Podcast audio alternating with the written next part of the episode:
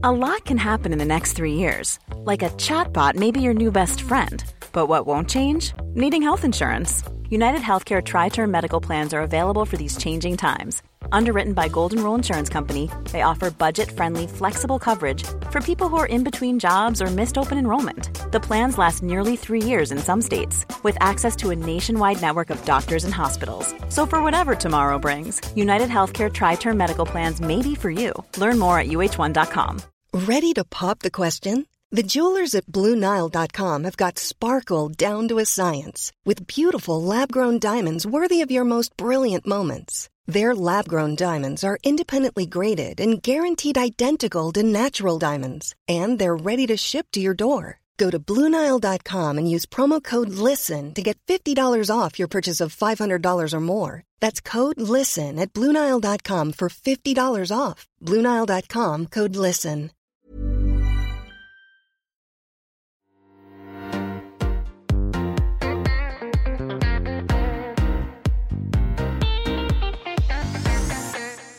Hi, everyone, and welcome to Confessions of a Debut Novelist with me, your host, Chloe Timms. This week, I'm talking to Laura Price about her contemporary fiction debut, Single Bald Female. Laura is a multilingual journalist, podcast host, novelist, and proud Yorkshire woman. In this episode, we discuss how her novel balances the realities of living with cancer and humour, how to use feedback to improve your next draft, and how to cope when your book doesn't sell. But first, here's Laura with an excerpt from Single Bald Female.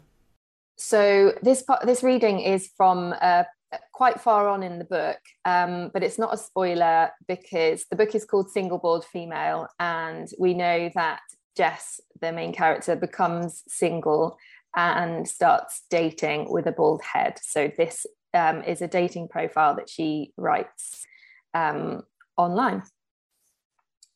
Hi there, I'm Jess. Thanks for clicking on my profile. I'm guessing either you're into bald chicks or you're just curious. Whatever works for you.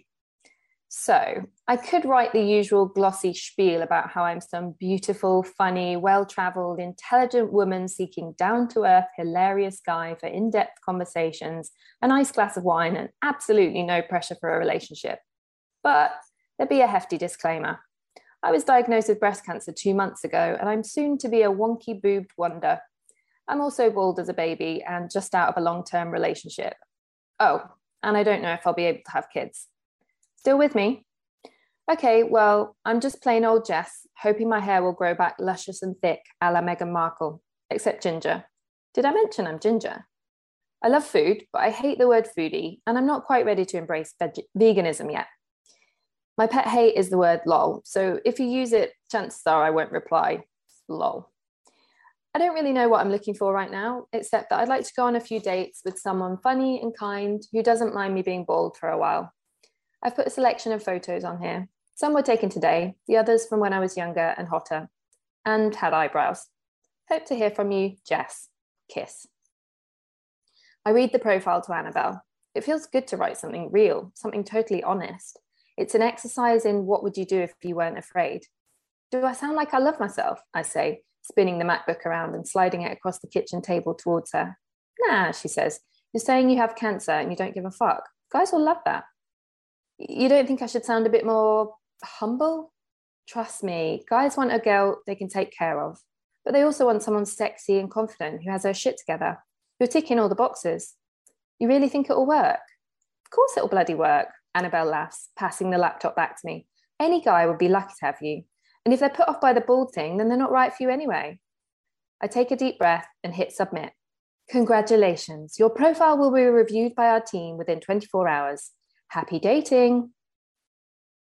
Hi, Laura. Welcome to the podcast. I'm so happy to have you here to talk about single bald female. We've done events and stuff together, but it's nice to talk one on one with you today. Hi, Chloe. Thank you so much for having me. I'm overjoyed to finally be able to be on your amazing podcast. Thank you. So, can you start by telling us what Single Bald Female is about? Yes, absolutely. Well, you probably got a good idea from that uh, little excerpt that I read out. But Single Bald Female is about Jess, a young magazine journalist who is diagnosed with breast cancer at the same time as going through a breakup. and she plunges herself into the world of online dating with a bald head.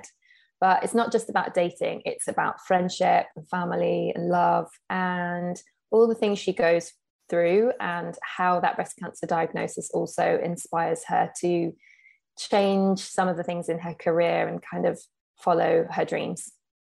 Every time I'm telling people about this book, I'm like, it's one of the most uplifting books I've read this year, and it's so. I mean, obviously, it's got an emotional side to it as well, but it's it's such a funny book, and I think it covers all the bases of, I guess, what being a millennial millennial woman is like. So, your, I guess, the book started in a way with partly inspired by your own experiences with breast cancer. So, can you tell us how you used your own experiences, but also kind of went off on your own path to write this novel, which is obviously completely fictional? Yeah, absolutely. And thank you so much for saying that. I, I really want people to know that this is an uplifting book because even though it deals with a very difficult subject that is cancer, it does aim to sort of be uplifting and hopeful and, and funny as well. So I'm really happy that you got that. Um, so I was diagnosed with breast cancer 10 years ago when I was 29. Um, went through successful treatment and I was I was actually single at the time and a year later I decided to start dating but I didn't really know how to list myself on um, a dating profile so I actually wrote a, a, blog post for the Huffington Post in I think early 2013 um, the title of which was single bald female seeks. And it was about that process that I went through of listing myself with a bald head and deciding to go for the honest approach and the kind of positive responses that that got me. And a few years after that i wanted i'd always wanted to write a novel as we all have and i thought you know what? Single bald female is a really good name for a book. And i thought that i could find something positive and funny from the cancer experience by writing about dating. And the the way um, the cancer experience can be very different for a young woman versus you know the uh, we often hear about older women having breast cancer, but there are lots of different things um, that it affects in young women um, who are premenopausal, such as fertility and you know how you tell future boyfriends and partners about about what's wrong with you. So that's where the inspiration for the book came about. Um, but I wanted to create this life for Jess that was different from mine. So all of her relationships are different from mine. I think the main part of it that's inspired by my experience is the the actual breast cancer experience that she goes through because you know I couldn't I couldn't make that up if I hadn't been through it. But um, in the book, Jess has lost her mother. Um, fortunately, my mum is still alive and well and um, she she has a different career from me and she i think the main storyline really is that she makes a friend in the hospital annabelle. Um, that character is completely fictional. I think she's probably the perhaps the friend we'd all like to have. I think there's a tendency particularly with first time writers that people think your main character is you and your book is you and perhaps your own opinions and i think it, it's probably difficult for you the fact that you have had similar experiences to Jess, but obviously it's not your life. And um, yeah, I guess you'll probably, but when people read it, you'll probably you're probably sick of people thinking that it is you, you know. yeah, definitely. Um, but yeah, I think when people read it, they'll realize it's a novel and it's not a memoir about my life, especially the people who know me well. Yeah. um, but obviously, I do understand that people will draw some comparisons. Um, but yeah, can't help that really. We've mentioned obviously that it's it's a moving book and it's a, a very honest book, but it's incredibly funny. And I mentioned to, to you before that when we've done events together, I've heard you read the same extract several times and it still makes me laugh. So was it difficult for you to balance that that humor side, but also the kind of harsh realities of living with cancer as well? Um, I think yes and no. I think the although cancer is obviously the most horrible subject, I think humor comes naturally with it because there are just so many things when you're going through cancer treatment or perhaps even any illness that that you know are just unavoidably funny like mm. constipation and um, just the things people say to you in particular so i'm very sensitive to the fact that um, you know people it's understandable that people don't know what to say to you when you're diagnosed with breast cancer but there's a chapter in the book called shit people say when you have cancer um, and it's about the the funny people funny comments that people write on your facebook posts like oh, now you can get a boob job, and oh, have you tried mindfulness that can cure cancer? And um, the reactions of Jess's friends and family when she calls them on the phone. Yeah, those things are just naturally funny, as is dating. So um, I didn't find it particularly difficult because yeah, it's just it's just a natural part of that. And I don't think you can write about something like cancer or death um, without peppering it with lighter sides because no one wants to read something that's sad all the way through. We all need hope and we all need that uplift. So, yeah, that's what I'm here to provide. Yeah, Jess has got kind of a, a real wit about her and kind of a bit of sarcasm. And when she's kind of deciding what to write in her Facebook post, and then, like you say, she gets various comments from people, you know, oh, my aunt had cancer and this, and you just think, God, it's so. I think that's what's so funny about it. It's so true to life because you can see you can see that so many people have had this experience and that's what that's what makes it so funny. And i know you've said in other interviews like this is not a cancer book. It's not a book about cancer and it's definitely not. There's so much more to it. But i do think like you said the the section which is um you know shit people say when you've got cancer. Do you hope that it might maybe make make people think about how they talk about the subject or speak to people that are going through cancer do you kind of hope it will open people's eyes and and maybe make them think about you know not using the word journey and all those hated words.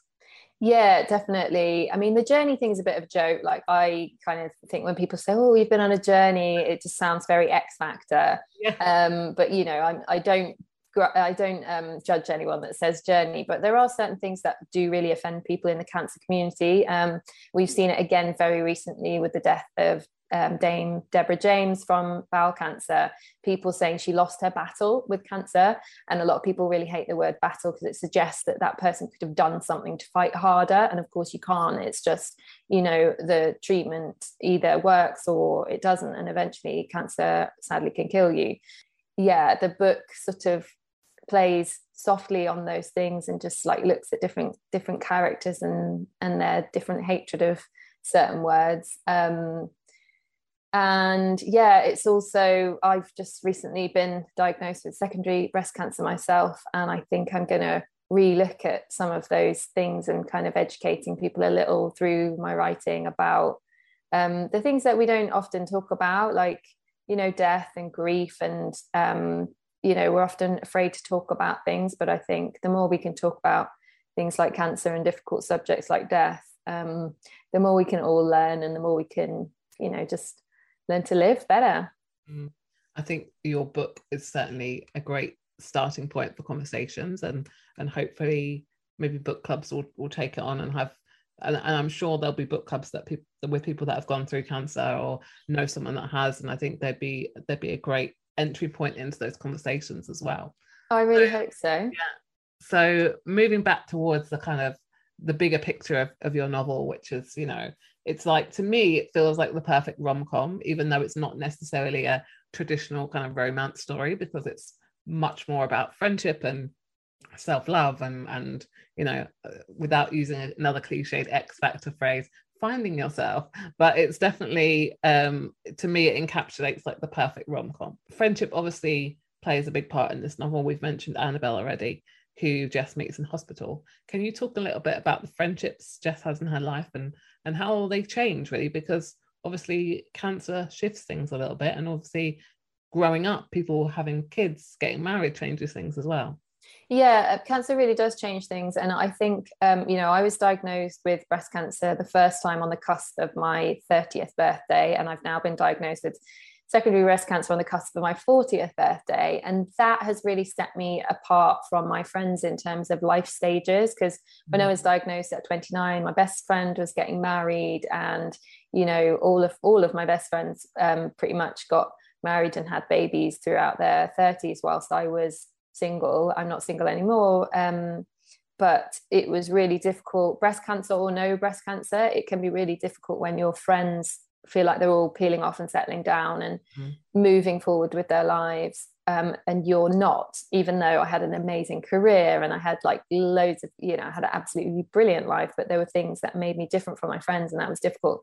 So, um, yeah, it's actually and I think in those situations, you you often seek someone who is perhaps in a similar boat to you. So that's what happens with Jess. She doesn't actually seek Annabelle, but she finds her happily. And um, you know, Annabelle is someone who understands what she's going through when perhaps her best friends don't.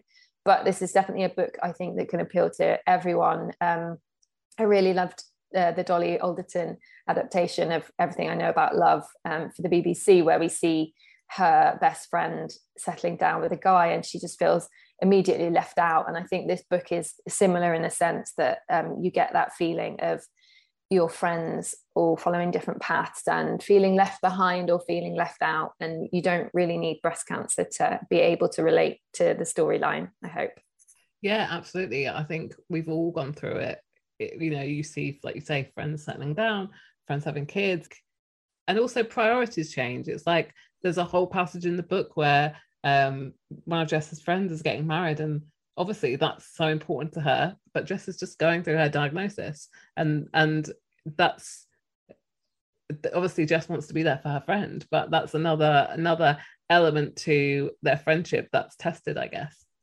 Yeah, totally. Um, but you know, we I think what I've come to understand in my 30s, um, I'm a bit older than Jess, is that all of our friends are going through stuff. So those friends who are getting married and having babies and stuff, they're going through their own mm. stuff and difficulties. And just because it looks like the grass is greener, it never is. And actually, those friends need us as much as we need them. And I think now that I'm I'm about to turn 40 next week, so I'm probably a bit philosophical.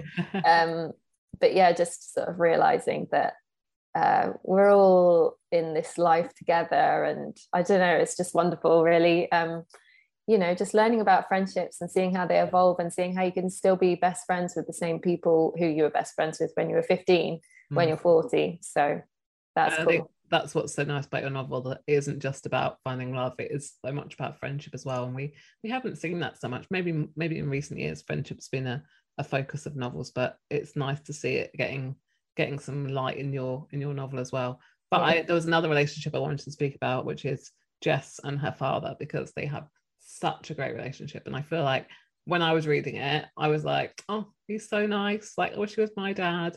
Uh, not that I've got a problem with my dad, but you know, I just feel like every reader's gonna want Jess's dad to be their dad when they finish reading. So can you tell us a little bit about why you decided to focus on like the father-daughter relationship?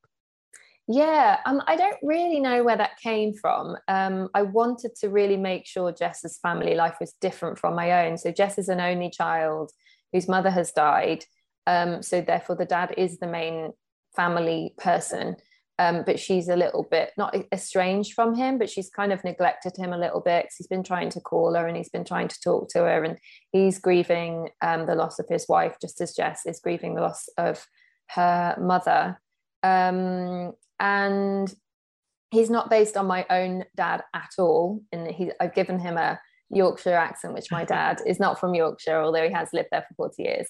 Um, although one of my dad's best friends read the book and he was like, "Oh, Laura, I couldn't, I couldn't. This, it just is your dad." And I was like, "No, oh, really, it's not, it's not at all." But um, he obviously, and I think what he meant by that was he saw the goodness mm. of my dad, which I think is fundamentally in that inside that character, Jeff, even though he speaks differently and he acts differently and he's probably more outwardly emotional than my own dad.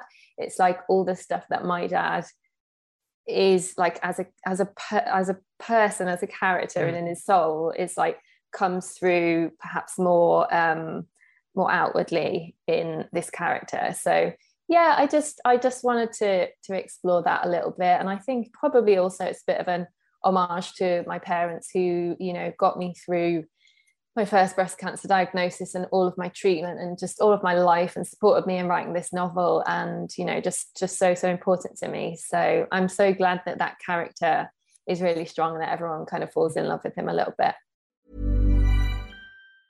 I'm Sandra, and I'm just the professional your small business was looking for. But you didn't hire me because you didn't use LinkedIn jobs. LinkedIn has professionals you can't find anywhere else, including those who aren't actively looking for a new job but might be open to the perfect role, like me. In a given month, over 70% of LinkedIn users don't visit other leading job sites. So if you're not looking on LinkedIn, you'll miss out on great candidates like Sandra. Start hiring professionals like a professional. Post your free job on linkedin.com/people today. Millions of people have lost weight with personalized plans from Noom, like Evan, who can't stand salads and still lost 50 pounds. Salads, generally, for most people, are the easy button, right? For me, that wasn't an option. I never really was a salad guy. That's just not who I am. But Noom worked for me. Get your personalized plan today at Noom.com. Real Noom user compensated to provide their story. In four weeks, the typical Noom user can expect to lose one to two pounds per week. Individual results may vary. There's never been a faster or easier way to start your weight loss journey than with PlushCare.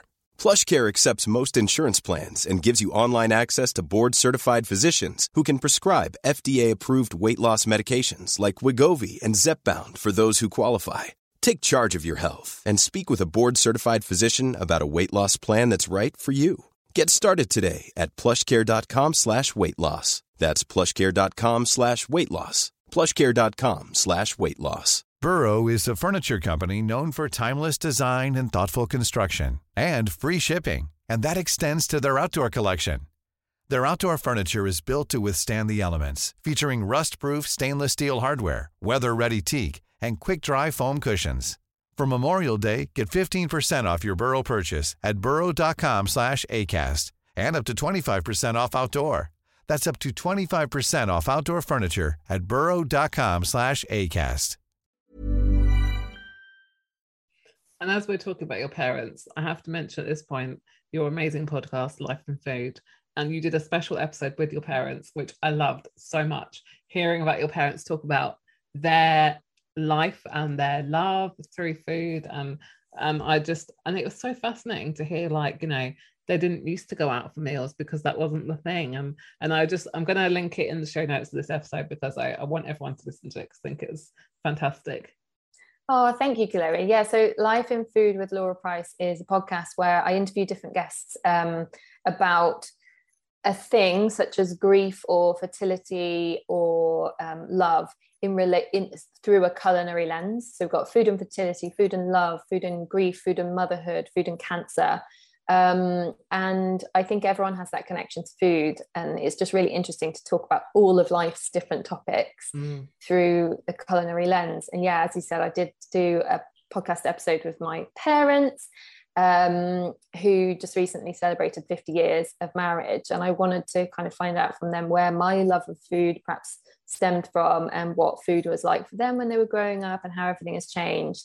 Um, so yeah, it was really cool to do. And I'm, and you know, I, I don't want to be afraid of publishing a podcast episode about people who are not famous because I think ordinary people are just as interesting and sometimes more interesting than famous people. And we've all got a lot to say. And yeah it's it was just nice to be able to interview my parents.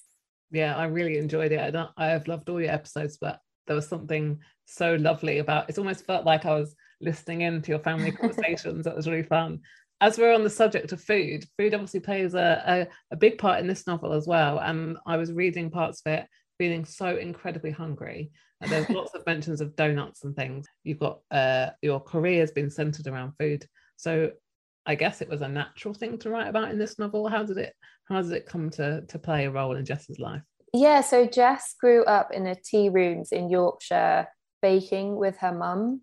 So the food connection is really about her mum. Uh, so at the beginning of, and she's also been an editor of a baking magazine.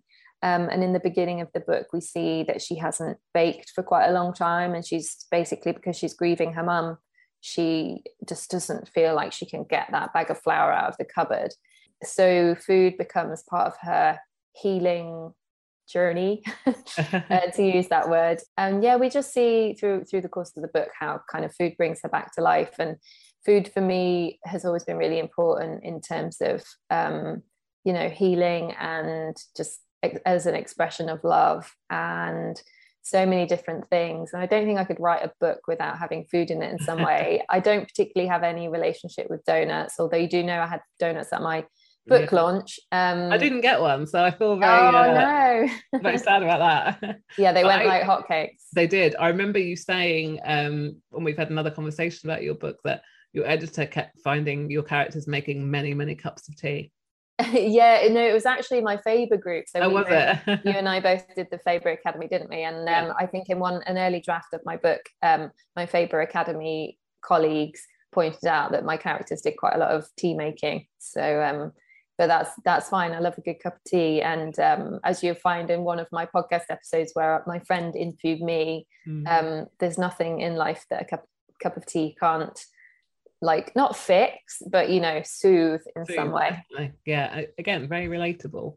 As we're on the subject of food still, um, there's one of the dates in the novel which is just excruciating when Jess goes on a date with um like a food influencer, uh, Instagram guy, and uh, yeah, tell us a little bit about writing those dates because some of them are just like mortifying. I, I'm hoping that they're not all based on real life.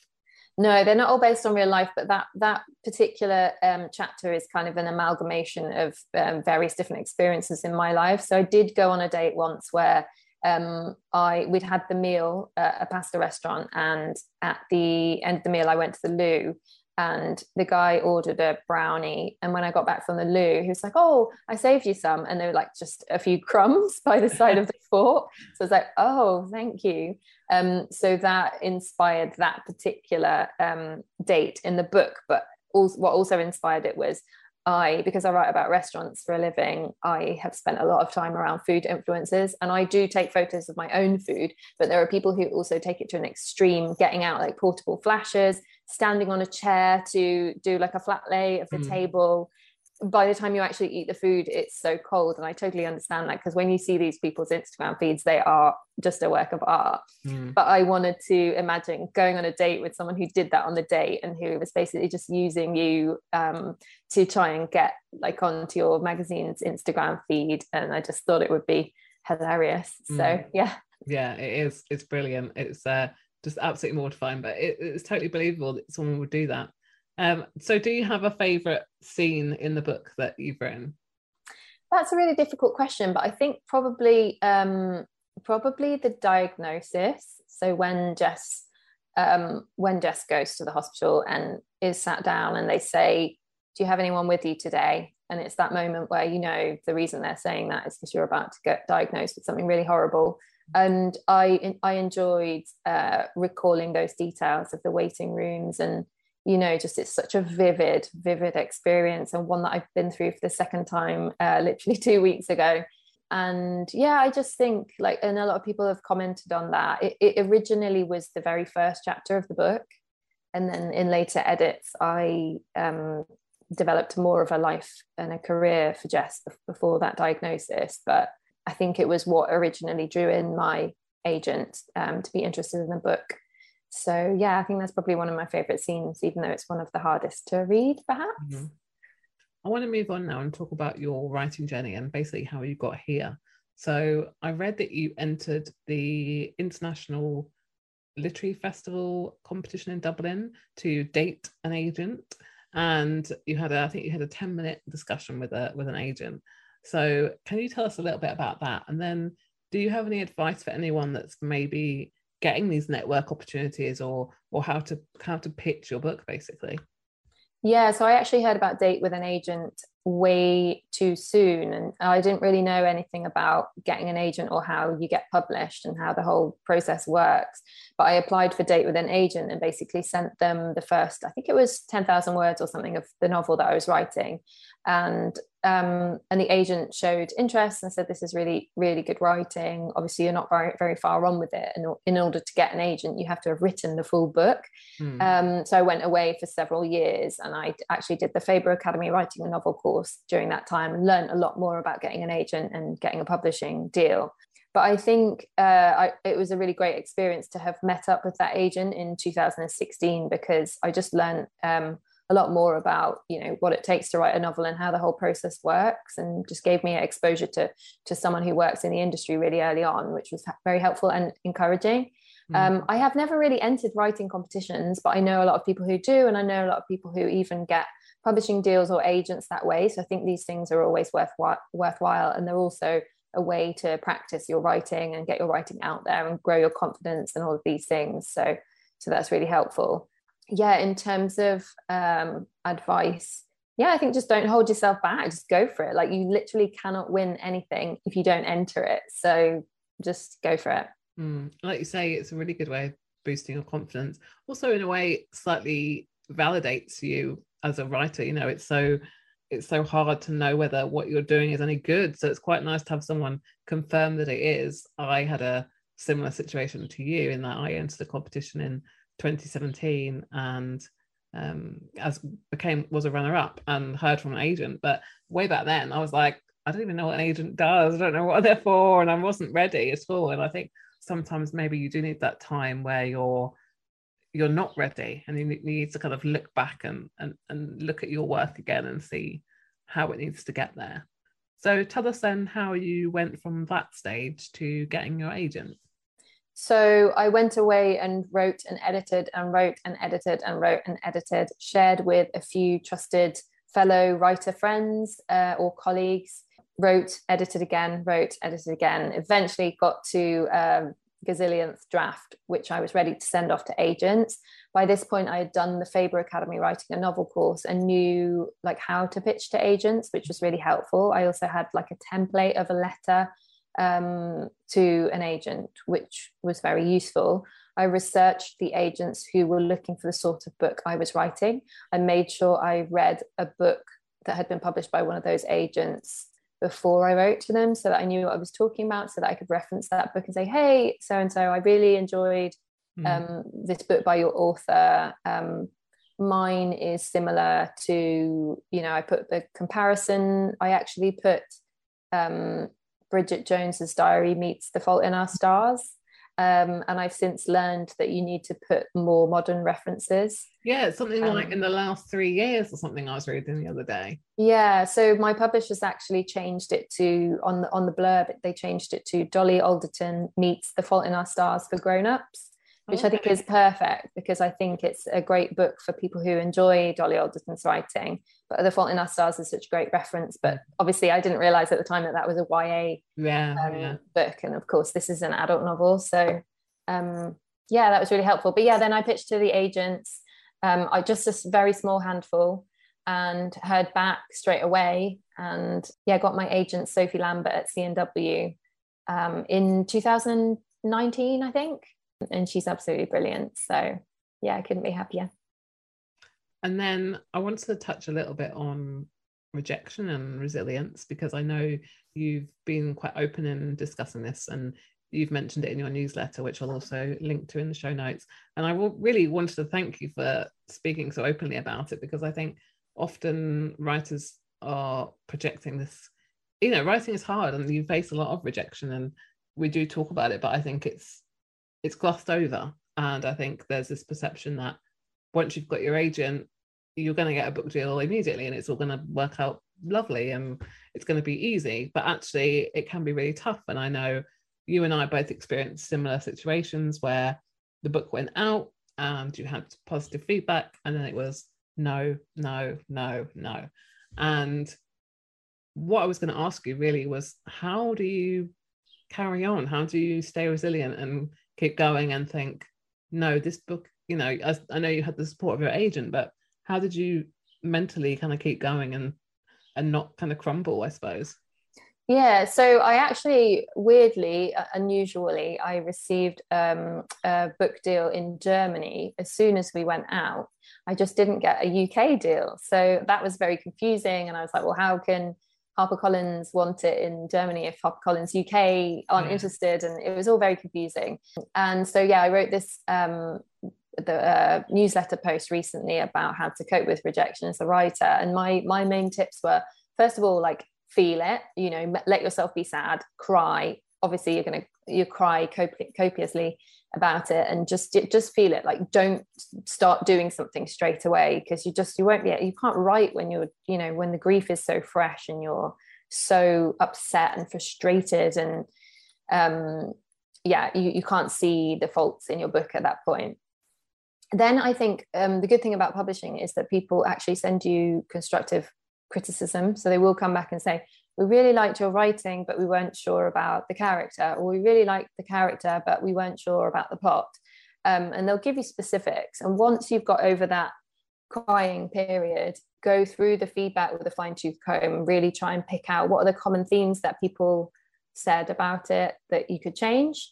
Um, and then listen to that feedback and, you know, take some time to actually start writing it again or, you know, making making those edits with your agent or if you don't have an agent you know with a writing group which i highly recommend or you know friends who are writers not just ordinary friends because ordinary friends might just tell you it's brilliant and that's not very helpful. Yeah. And then when you've rewritten it and rewritten it and rewritten it take a pause and this is the hardest bit and this is the bit that i got the most feedback on that newsletter post um, because people just find it really hard to not just fire off the email straight away when they think that they've done it and they've, they've got a brilliant new edit um, so if you can um, just close the file in your laptop for a few months if you can, or at least a few weeks. Just properly give it time to breathe. Then go back to it with fresh eyes. And that's when you'll really be able to see it and really be able to understand what's good and what's not so good about it. And then when you're finally ready to, to go back out to um, agents or publishers, whatever stage you're at, just don't lose the self belief. You know, like this is your thing. This is so important to you. And I'm sure everyone who listens to your brilliant podcast, Chloe, is invested in the publishing industry in some way. And there will be probably a lot of writers who listen to your podcast thinking, I really want to be like these writers and I'm going to get my book, book published. And, you know, the likelihood is that you're all brilliant writers. You've either got, and I know, Chloe, I've heard you, you say um, recently on um, a different podcast that you're really like me actually which is that you're you're you, you think you're a really good writer but you don't necessarily um, have loads of ideas yeah. and i'm exactly the same and i bet you there are lots of people who listen to this podcast who are brilliant writers but don't necessarily have all the ideas mm. and there are people that are, have all the ideas but then they haven't quite honed the writing yet so obviously you've just got to be confident in the skills that you do have and know what the bits are that you've got to work on and just have confidence. If you're on one of those days where you look at your writing and you're like, oh, this is all bad, I feel terrible, and just you really hate yourself, don't do the emailing that day. Wait until another day. We all have, particularly if you're a woman, we all have days of the month where we feel more confident and when we feel like more self-loathing. And so make sure you wait until the day when you're feeling really confident and um and then good luck. Yeah, and don't send your email with a note saying, I don't know if this is any good and it might be a bit rubbish. Just yeah. out with it confident.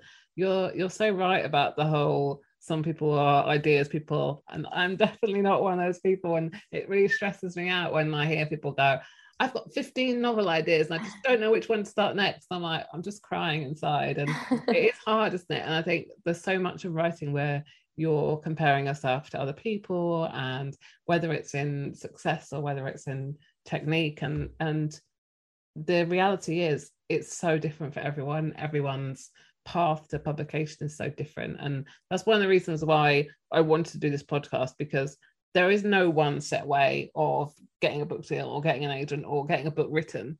You've got to work out the way that you can do it. And i think it's helpful to me to hear other people's stories and struggles because it makes me feel better about my own as well.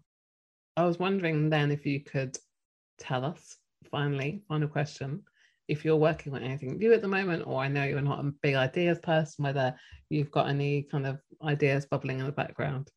Yes, I am working on a second novel. Um, it's I can't really say much about it, but it's uh, an idea that I had a few years ago whilst I was writing Single Bald Female, um, and have been sort of itching to write for quite a long time. Um, I don't know everything that's going to happen, but it's definitely going to be for readers who enjoy single bald female and who enjoy uh, the same authors I enjoy. It's a sort of realistic, modern women in their 20s, 30s, 40s, kind of people who enjoy Dolly Alderton and Holly Bourne and Anna Hope and those sorts of things. So I'm going to be writing along the same lines. Well, I'm really looking forward to reading it, Laura, and thank you so much for talking with me today. Thank you so much, Chloe. It's been a pleasure. That was Laura Price talking about her contemporary fiction debut, Single Bald Female, which is out now and available to buy. Thank you so much for listening, and if you've enjoyed this episode, please subscribe wherever you get your podcasts. Or if you've subscribed already, it would be great if you could leave me a review. See you next time.